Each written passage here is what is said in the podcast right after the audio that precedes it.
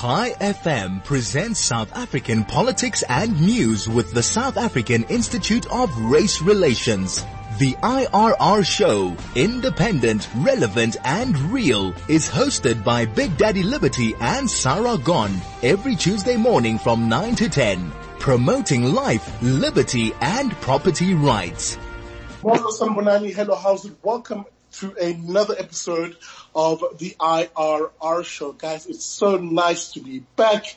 It is a beautiful, beautiful, beautiful week. I hope your Pesach was fantastic and that, uh, you know, you were able to invite uh, Eliyahu into the house and uh, have a good chat with the with the old old G.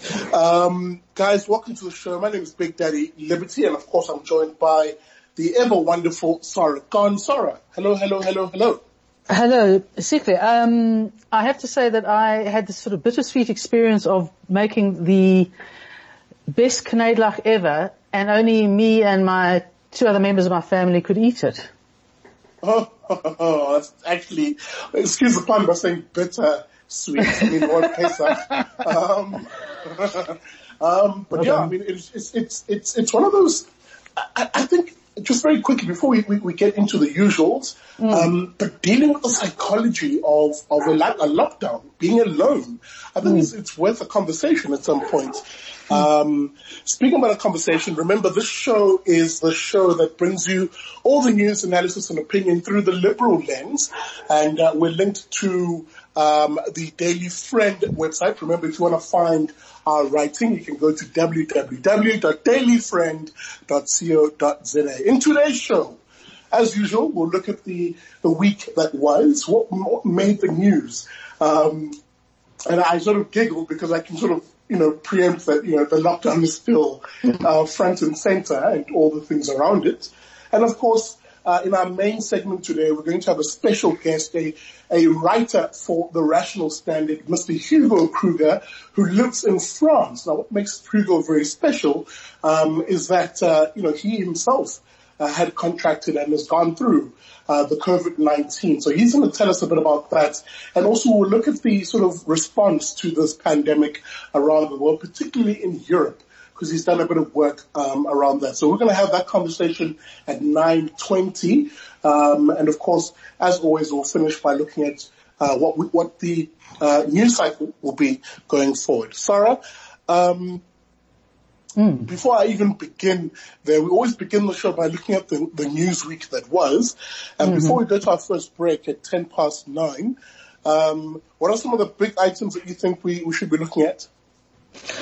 Well, generally, but I think this will be really part of the discussion with the Hugo, um, is, is the lockdown in general. But just a brief mention, the DA launched its hashtag smart lock, lockdown document. Um, I've, I don't know it in detail and obviously now there's really no time to discuss it, but give the DA credit in the sense that although it's, it's obviously meant to burnish their image, um, it's been thought about whether it's all makes sense or not. It's a basically a phased to phase out the lockdown over, I think it's four different periods. Um, but they've presented as very much something they've handed to the to President Ramaphosa uh, to consider, and th- there's a sort of um, wholesomeness about it, if I can put it that way. It does, however, show up the fact that in all this time, the EFF has offered zip. Uh, uh, it is a very big indictment to to all other opposition parties really as to mm. asking the question, what have you been doing in this period? Guys, we're going to take this conversation up after the break. Um, remember, after the break, we'll look at the news week that was. What do you need to know? What riled you up? What have you been thinking about? Guys, you're listening to the IRR show. Chai FM, your station of choice since 2008. Over to you. They, they, they really do. I always forget about um, having to pay the bills. Um, but yes, guys, welcome back to the IRR show. Now, as you may have heard before the break, and as we always do on the show, we look at the news items that made the week, essentially, since the last time we spoke. And I think top of mind is exactly the conversation we were having. You know, one has to um, you know, if you follow me on, on social media, you know that I'm very skeptical generally of all politicians with my hashtag politicians are trash. but you know they do have their uses sometimes. And um, uh, the DA perhaps was case in point. And by the way, not just the DA, Sara, massive, massive kudos has to go to the Minister of Health, Dr. Zweli Mkhize, including the presentation they did yesterday with Professor Karim. Uh, there was just an air of competence around that whole thing, wasn't there? Well, let's put it this way. Whether one agrees with everything that's said or not, um, uh, Mkhize looks competent. It looks like he's in control. He's thinking about things, which is in sharp contrast to some of his colleagues who are not. Yeah. Uh, and, right. and in this respect, I particularly at the moment have the uh, Minister of Police, uh, Bheki Cele in mind. Um, his, uh, his, we'll his reputation is not being burnished. and we'll definitely get to him, but I really want to sort of look at everybody in, in their own compartments. For me, it, it was almost the, um, like I always like to break it down, the good, the bad, the ugly. For me, mm.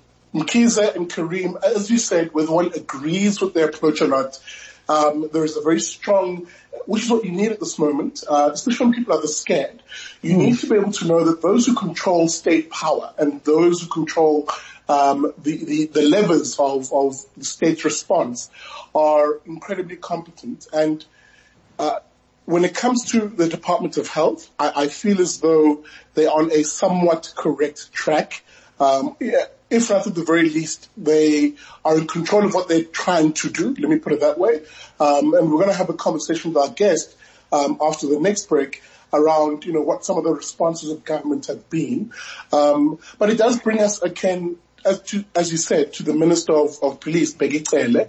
Um, they're just you know, when you look at the number of assaults and the images that we're seeing on social media of soldiers and police brutalizing people, mostly of course poor black individuals who live in townships, one has to begin to question, you know, how does, how do those who are less fortunate view this lockdown? Is it something that they see as perhaps a, it targets them more than actually helps them? Well, uh, I think I think one of the problems here is you see a government, you know, who's who still rides on the coattails of its, uh, I put in quotes, liberation glory, um, and doesn't and and doesn't seem to have the common sense view of the people that they are trying to help or serve, and that is the circumstances they live in, the overcrowding, the, the whole variety of issues, and the fact that you know you're dealing with a largely young population. Um, we've got a largely young population and none of this seems to have filtered through to the people who are supposed to be sort of looking after their interests. And that's, it's a sort of kickback. Zweli Mkhize on the one hand is sort of the adult in the room. Cele is, is not, is the, is not the, he's, he's the toddler in the playground. And it's, it's, it's a very typically South African scenario. So you've got these beatings and a couple of, you've got some deaths, uh, which apparently are not, uh, uh, protected in law.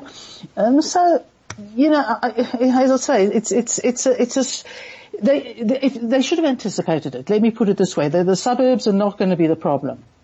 Yeah, no, I, I, really do agree, and I think it's coming to a head a little bit. The the absolute um, the, the, the gaps in the, uh, the the the furniture, if you will. I'm mm. sorry, I couldn't think of a proper um, uh, idiom there, but you know, we, you are beginning to see the cracks in the wall. Rather, there we go. Finally got it.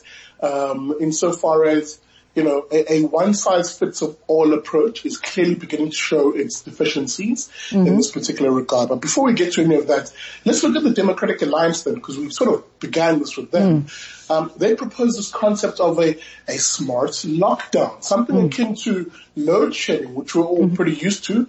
Um, do you want to quickly talk about that, Sara? Yes. Um, well, I thought the uh, hashtag smart lockdown was quite smart. Um, and oh, essentially, essentially what they're doing is, is, is, is taking it, taking it, the complete lockdown from the center and then gradually releasing it, if I can put it that way, in different mm. phases.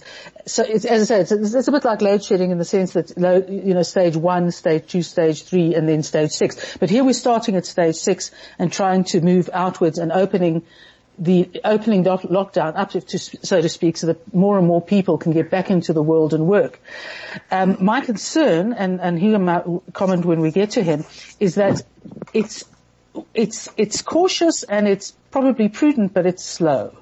And mm. I'm not sure that one way or the other that what's being, what's being, what's being proposed on all sides is not all the way too slow for the economy.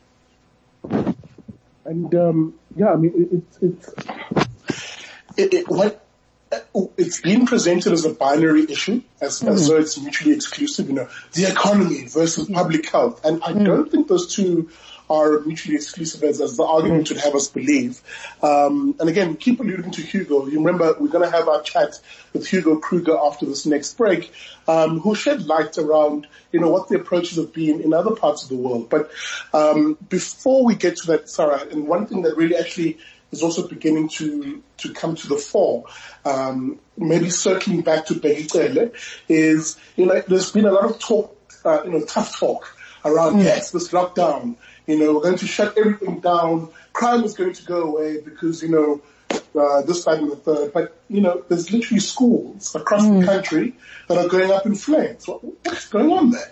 Well, well, it's, it, uh, we can, I, I, can only talk about Gauteng, which has had 55 schools either vandalized, robbed, or burnt down. Um, now, the vandalizing and robbing in the circumstances you can kind of understand. Uh, you know, it's, it's, it's, these are buildings with resources. Uh, there's no one around and people enter them.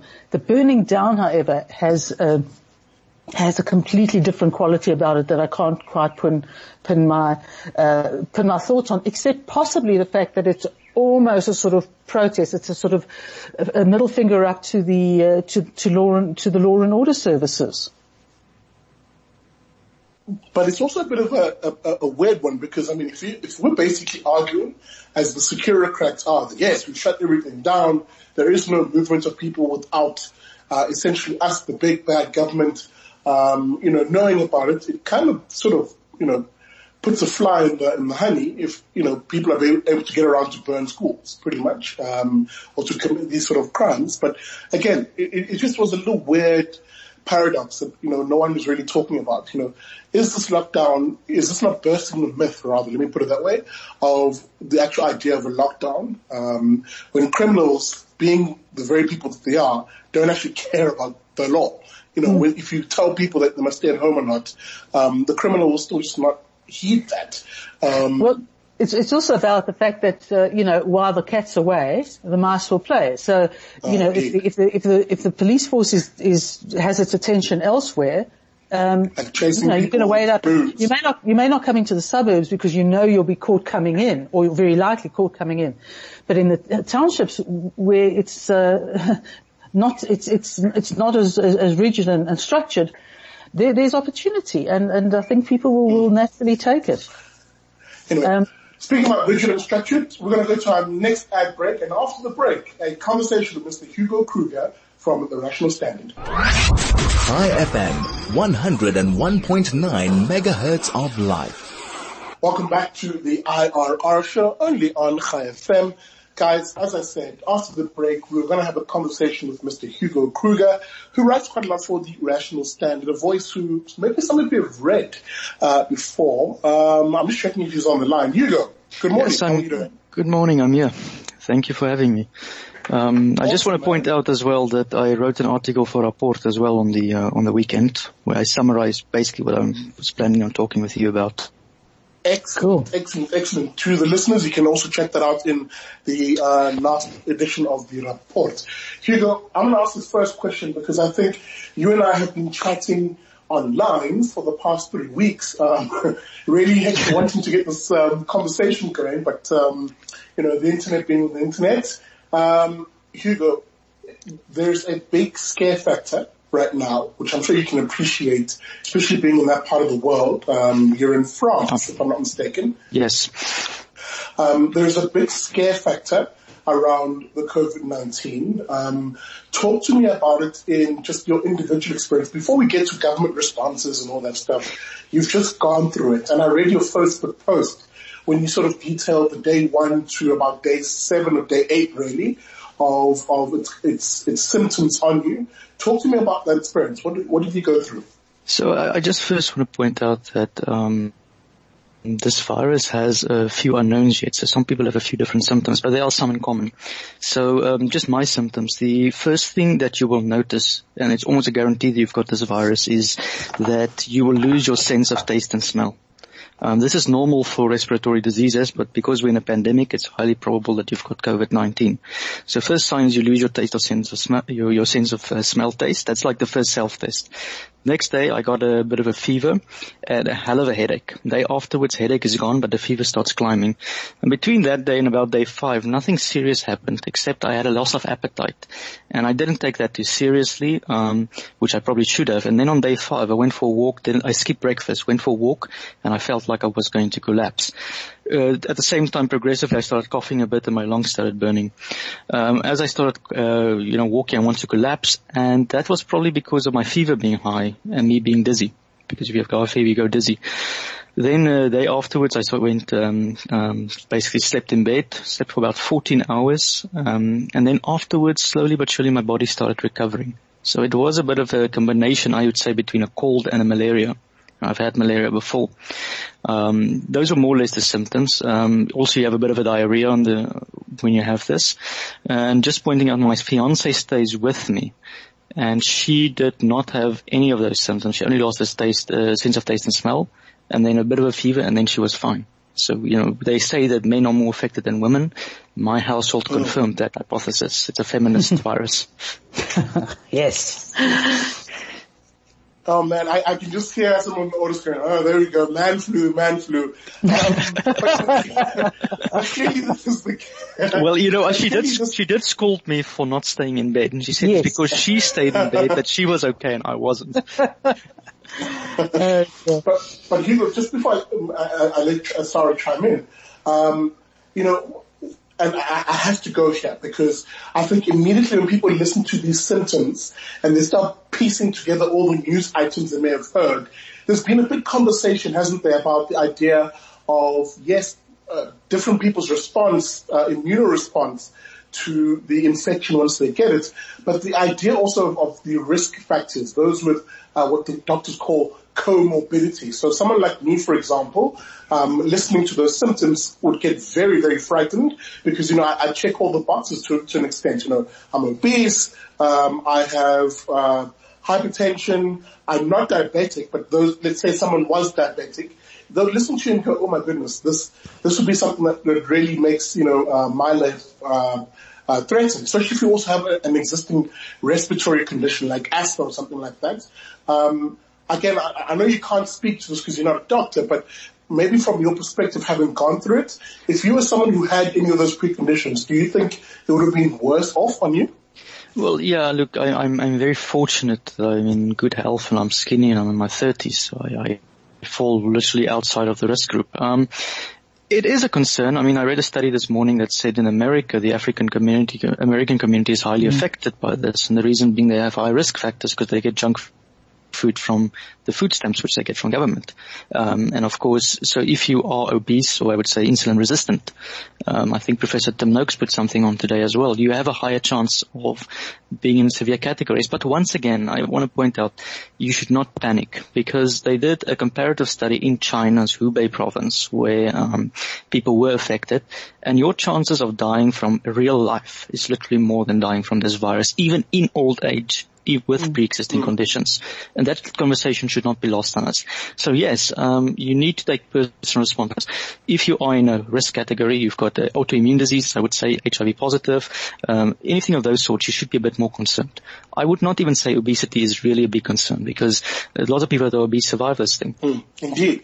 Um, sorry, maybe, sorry, I know, I like you said before I let Sara in, but uh, it, it, this, this is a pent up conversation. We've mm. been waiting to have this conversation with Hugo. Hugo, maybe just a final one from my side, um, as, as we begin to shift maybe the conversation to government, but I, I won't go there quite yet.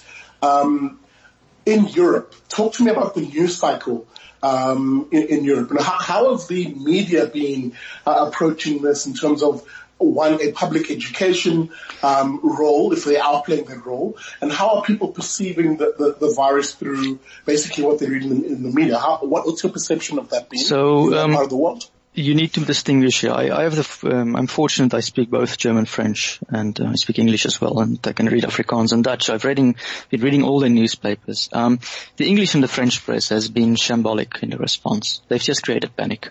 Mm. Um, in France, I saw in um, January and February people that I thought were completely sane, rational, stoic people, totally panicking and giving over to media panic.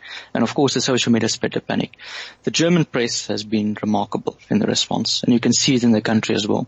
Um, the German virologist who advises Angela Merkel, so what Germany did is they put a virologist in charge of official communication. Maybe that's not the best way to do things for us because we like free speech, but he was a highly qualified person. He responded to the SARS virus. And the first statement he made, which, uh, you know, I think is, it's, it's, it's an honorable statement is he said, before we start with this whole exercise, we must remember it's the first time since the Second World War that Germans are not allowed to leave their household. I mean, I would have loved to see introspection yeah. like that from mm. Bheki Cele and Cyril Ramaphosa, you know, mm. but we mm. just didn't find it. So, um, the Germans seem to have been handling it the best. Um, the other countries as well, I'll get into it. The Swedes have done a remarkable job as well. So yeah, there's the thing here. The French and the English press has been shambolic. I think we, I've been far more educated myself through social media and through um, just finding my own facts on this because I am a curious person. I also have a scientific mind.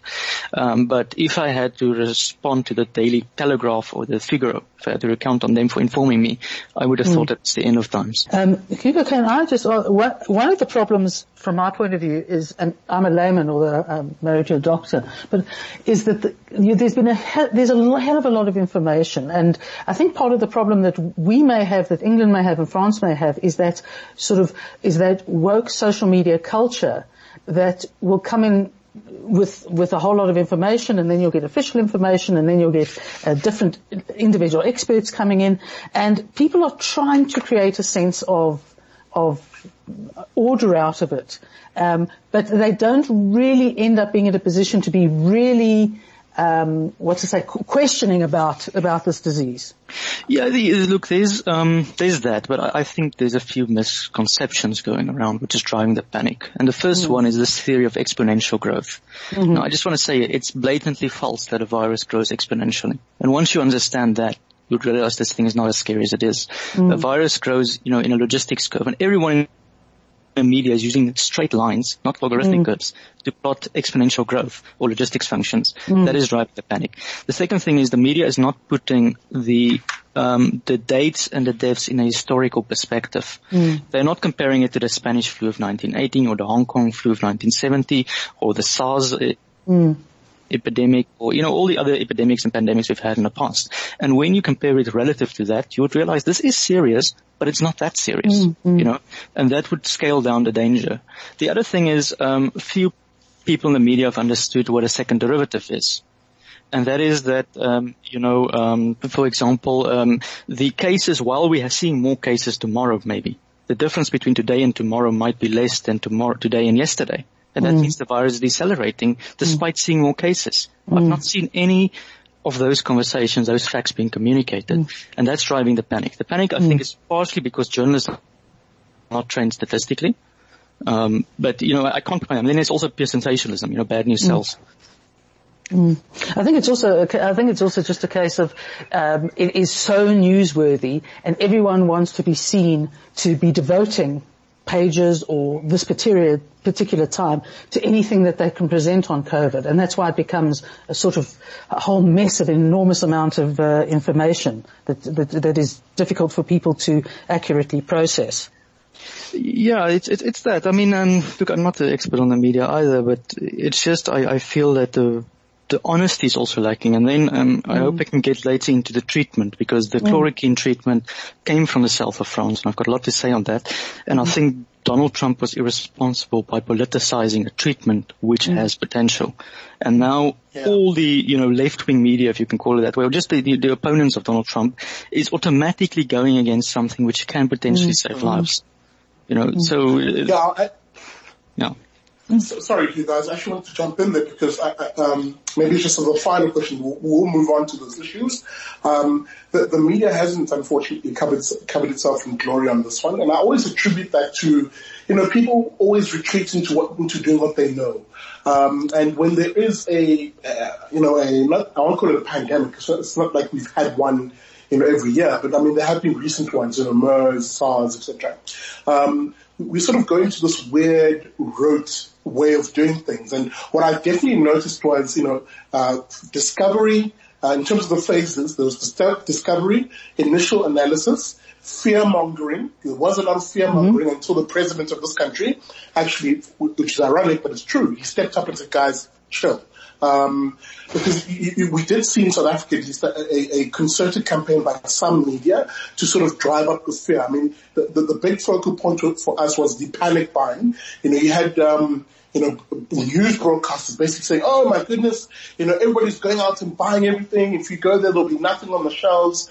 But when you then look at it in the context, in the historical context you spoke about, I mean, for example, a lot of the, the, the quote unquote panic buying was happening on days where people were paid like the mid month and the, the end, um, the end of the month. And funny enough, a lot of the announcements made by the president happened around those times. So of course you'd have a, a slight spike of those who go out and maybe buy one or two extra items or whatever the case may be. But the point is, it, they helped drive this narrative until eventually someone with a sober mind actually said, guys, calm down. This is what we're doing to respond. And we spoke about this before the break. Uh, in terms of you know, um, not celebrating, but, you know, giving kudos to our Minister of Health in this country, who's actually been a really calm voice, a very sober voice. Talk to me about the importance of leadership, um, also exuding a, a calmness and having experts around them to actually um, release a facts and data driven um, uh, uh, analysis as opposed to just rhetoric. So the first thing I want to get into the experts a bit later if I can distinguish that from leadership mm. for a while. I yeah. think the, the first thing that happened, which was wrong in South Africa and in England and in France is there was no opposition to this thing whatsoever. Mm. Nobody challenged the fundamental premise mm. of a mm. lockdown and the way we are dealing with it. The countries which have had free speech on this when the panic started were Sweden, Scandinavian countries, Germany. It did not happen in France, it did not happen in UK did not happen South Africa, Italy or Spain. And those are the countries that we should be worried about. That you need to challenge policies because then you get a much better one coming out. What we saw was sheep, was a sheep mentality and uniformity. All the political parties in South Africa, everyone included, went for the same solution. And now we are seeing the consequences of this thing happening. So leadership was there, but we were all leading the same leader, you know. Mm. Mm, Um, know, I get the impression that certainly I'm reading more from epidemiologists and people particularly involved in data analysis um, that basically this this should have been this should be treated like a, a rather severe but a flu, um, and that in, the lockdown essentially, while it may flatten the curve, just extends um, the, the chance of, of uh, re- arising again and again. And it, it, almost seems like the, the, you cannot question the, the sort of, as you say, the sort of dogma of the lockdown. so I, am questioning the dogma of lockdown. I'm questioning the fundamental premise behind it, and I think I've got the stats to back it up. Um, so let's go back quickly to how a virus grows. We say a virus grows exponentially. That's blatantly false. A virus grows logistically. Logistics curve you only learn at university. And what it means is that slowly but surely it will start to curl over now, if you look at all the countries that went into lockdown, they started curling over before implementing a lockdown. That's important mm-hmm. to notice. Mm-hmm. So the amount of new cases started uh, decreasing slowly or it increased at a reduced rate every day mm-hmm. before mm-hmm. going into lockdown. And luckily in Europe we've got the Swedes who volunteered to be the control group of the world. And the Swedes have um, implement, uh, have shown that it's our immune system that flattens the curve, not locking mm-hmm. down the people. That's the first, uh, you know, the, the first point on lockdown. The second reason why I'm against it is, um, we have seen statistics now coming out of Iceland, but we knew this already in January from Chinese studies that in China they said one in three people are asymptomatic. In Iceland it appears to be one in two people. So half the people mm. with this virus don't even know they've got it. Mm. So how are you going to trace them? Let's lock down the country and we don't do mass tests. How do you trace them? So they go back in their homes, they infect their families. And this is what we've seen in Italy, France and Spain, that mm. without a program of mass testing, you cannot trace the asymptomatic people, meaning they carry on infecting people. So none of these questions were asked mm. before the lockdown started. We just assumed that we're going to be China. Yes, China did lock down the country, but they also tested everyone. And people tend to forget that they tested mm. everyone. I mean, surely one of, one of our problems is going to be, and um, just before we come to the break, the fact that we mm. can't, we'll, we, we will probably not be able to test any, everyone, doesn't matter what we do. Yeah, so that is a concern to me because, but you know, I don't buy that because we had 650 million to mobilize, mobilize the army. You know, you could buy a lot of testing kits as opposed to mobilizing yes. the army. So it's, it's a question of strategy, not a question of, uh, of, uh, of not means, okay? Yes. yes. South Africa was bankrupt beforehand, but we chose the wrong strategy because we thought we're China without even realizing what the Chinese Absolutely. did properly. Absolutely. Absolutely. So, all right, let's go to a ad break, and when we come back, we're going to unpack these issues and begin to look at the alternatives, perhaps, to a lockdown. Okay. Chai FM, 101.9 megahertz of life. Welcome back to the IRR show. We are in conversation with Mr. Hugo Kruger, a writer and analyst from, or rather who writes for a few publications, um, The Rational Standard being the one that I can think of top of mind. Hugo, before the break, I think we're beginning to get to the nub of the conversation. In these last 10 minutes of the show, let, us go into the meat and potatoes here. There is clearly a criticism um, developing in this conversation around the lockdown strategy. And I would agree with it. Uh, especially in the context of just a lockdown for the sake of a lockdown, with it being more of a securocrat exercise than a public mm. health exercise, because um, mm. I think we're seeing that in South Africa. Uh, there just really has not been enough testing of South Africans for us to justify um, even some of the numbers that are coming out um, you know, uh, from uh, government. That, that is a, a, genuine and real um, criticism.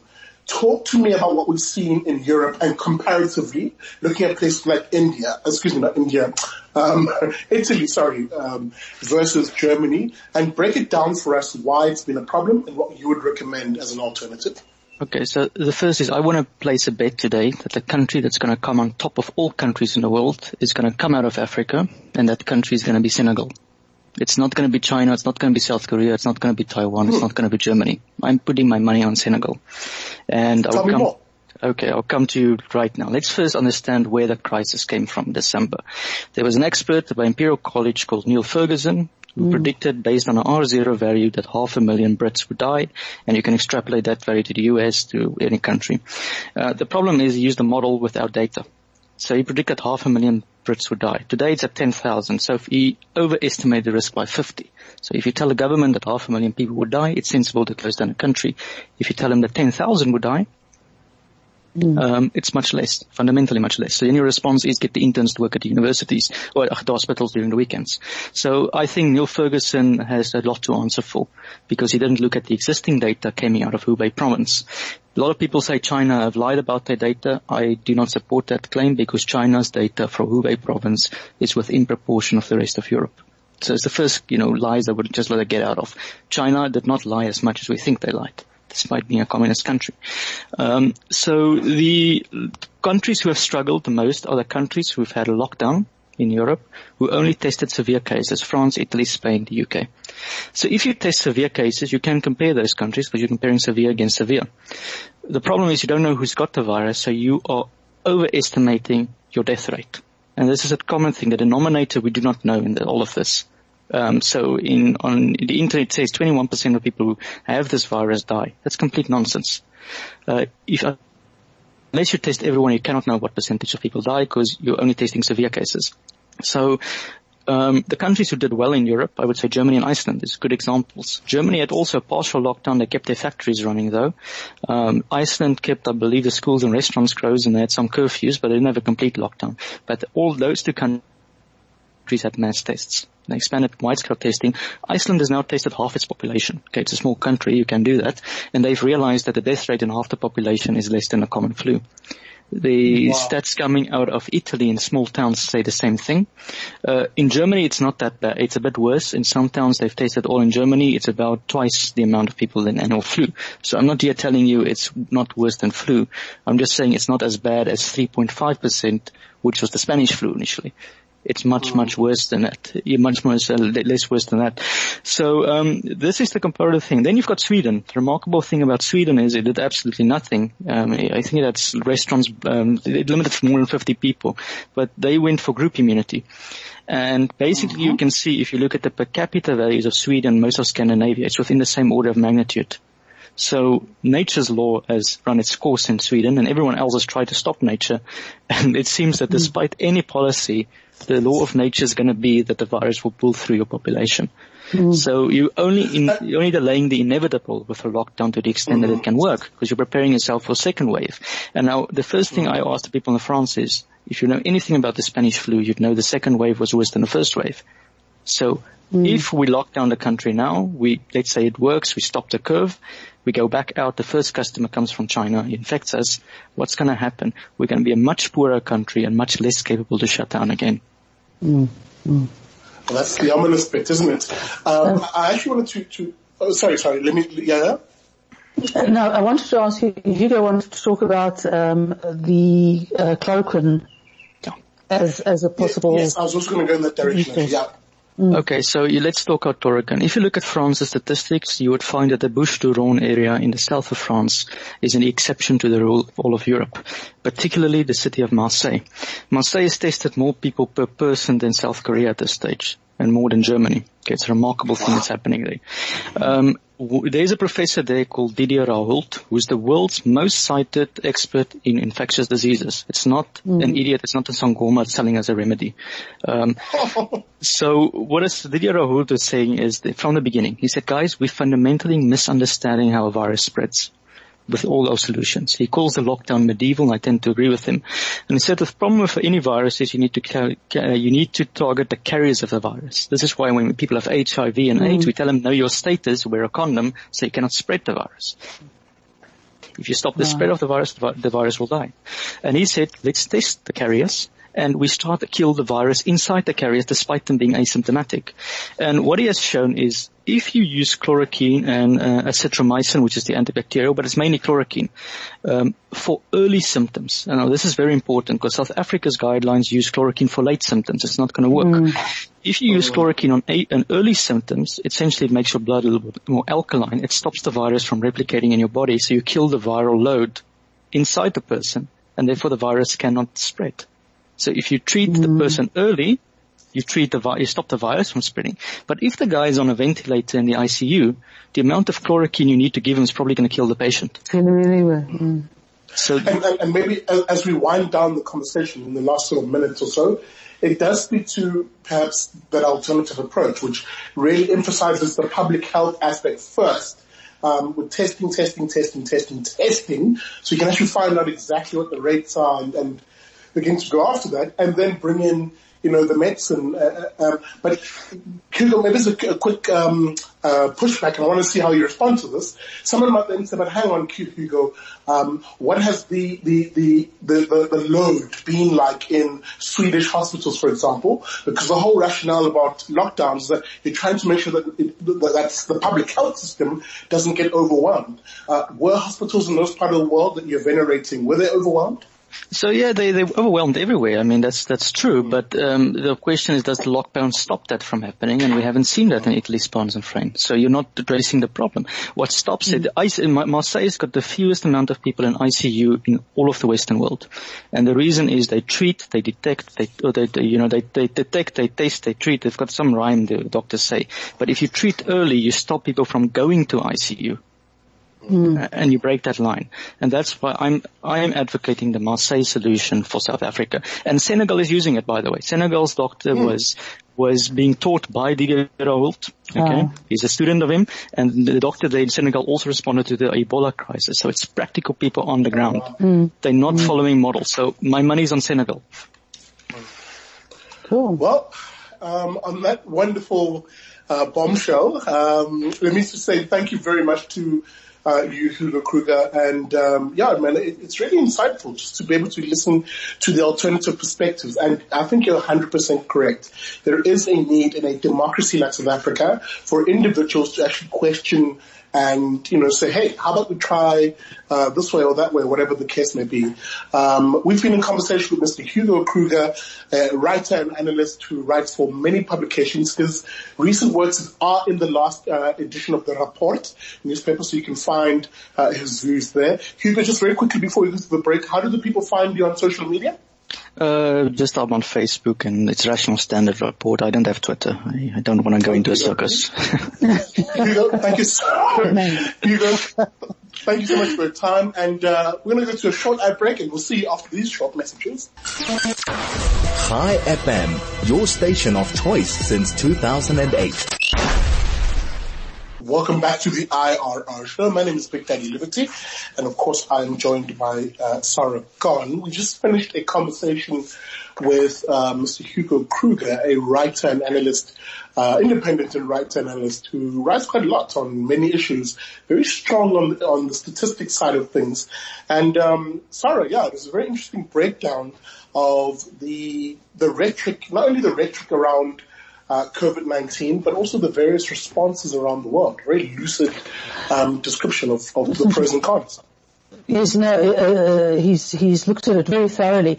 In fact, it raises the fact of what we're going to be looking at, I think, in the in, in the next week, and that is more and more questions are going to be raised about the about the issue of the lockdown, given mm. the the sort of information that Hugo provided about not going for a lockdown, particularly a given our resources or the poor appropriation of our resources.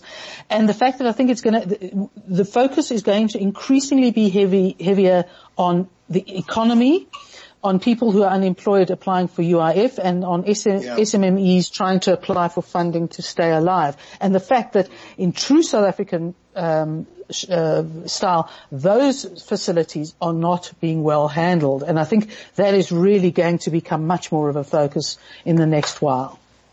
Yeah, and I, you know, just listening to Hugo, I, I, I really saw the value um, and he actually also said it, you know, the, the, idea that you don't just blindly accept something, you know, you, have got to be able to debate.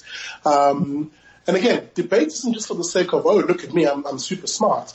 But it's actually saying, hey, what are the rational approaches to this? What are the various uh, rational approaches to this? And I do believe if we if we segue back to where we began our conversation, Sara, um, that the only other significant party, perhaps, um, just outside of, of, you know you know civil society, the media, etc., etc., who are you know debating this issue were the DA. But even then, mm. as Hugo said, the, the, the pool of ideas was essentially all the same stuff. Mm. Um, mm. So for me, that was very, very interesting to actually yeah. to note that you know there are these conversations in countries like Iceland and Sweden, as you mentioned, the south of Italy, blah blah blah. Um, I'm going to do a lot more reading on that. But uh, what I think is a lesson to be learned, and particularly for the South African government, which is you know, so fond of communist and ex-communist countries is that you have to look at your own circumstance. You cannot blindly go for a process that has been used by um, by the Chinese. Mm. No, I, I, I and, and, that's been the stupefying thing, I think, if, if I'm to level a bit more criticism. And it's something I'm going to be looking at on the Big Daddy Liberty show this week. I am back, I am back, I am back. Um, and we're going to have, ironically, uh, another conversation with Hugo with other uh, voices on this issue, perhaps ones who are more pro lockdown. Um, I want to have that debate out on air, but the real issue I wanted to look at is, you know, who do you look to as a, a you know someone who's sitting in the echelons of government? Do you look to these big autocratic countries that are able to, you know, at the drop of a dime, um, literally control all aspects of society? Is that the way in which you do things, the securocrat approach, or do you actually adopt, um, you know, I don't know how to phrase this, but do you adopt essentially uh, means and methods which bring in other uh, stakeholders, maybe people you don't even control, like Sweden. Sweden didn't do anything, as Hugo basically pointed out, and went for that herd immunity approach. Like, what form of government is most appropriate for the 21st century is the ultimate question we're going to be answering. And we're going to be using this COVID-19 as, as the segue to that conversation. Um, Sara, last thoughts before we leave? Um, just to say that we're in the Maya and it's going to be strange and uh, we'll probably be talking about this for the next few weeks to a greater or lesser extent. Absolutely. Um, and on that bomb, bombshell, there's been lots of bombshells today on the show. Remember, you can find news, opinion, and analysis on everything that we do on the Daily Friend website. That's www.dailyfriend.co.za. And look out for the Big Daddy Liberty Show on Friday on Chai FM. Guys, thank you so much. We'll see you next week, Tuesday.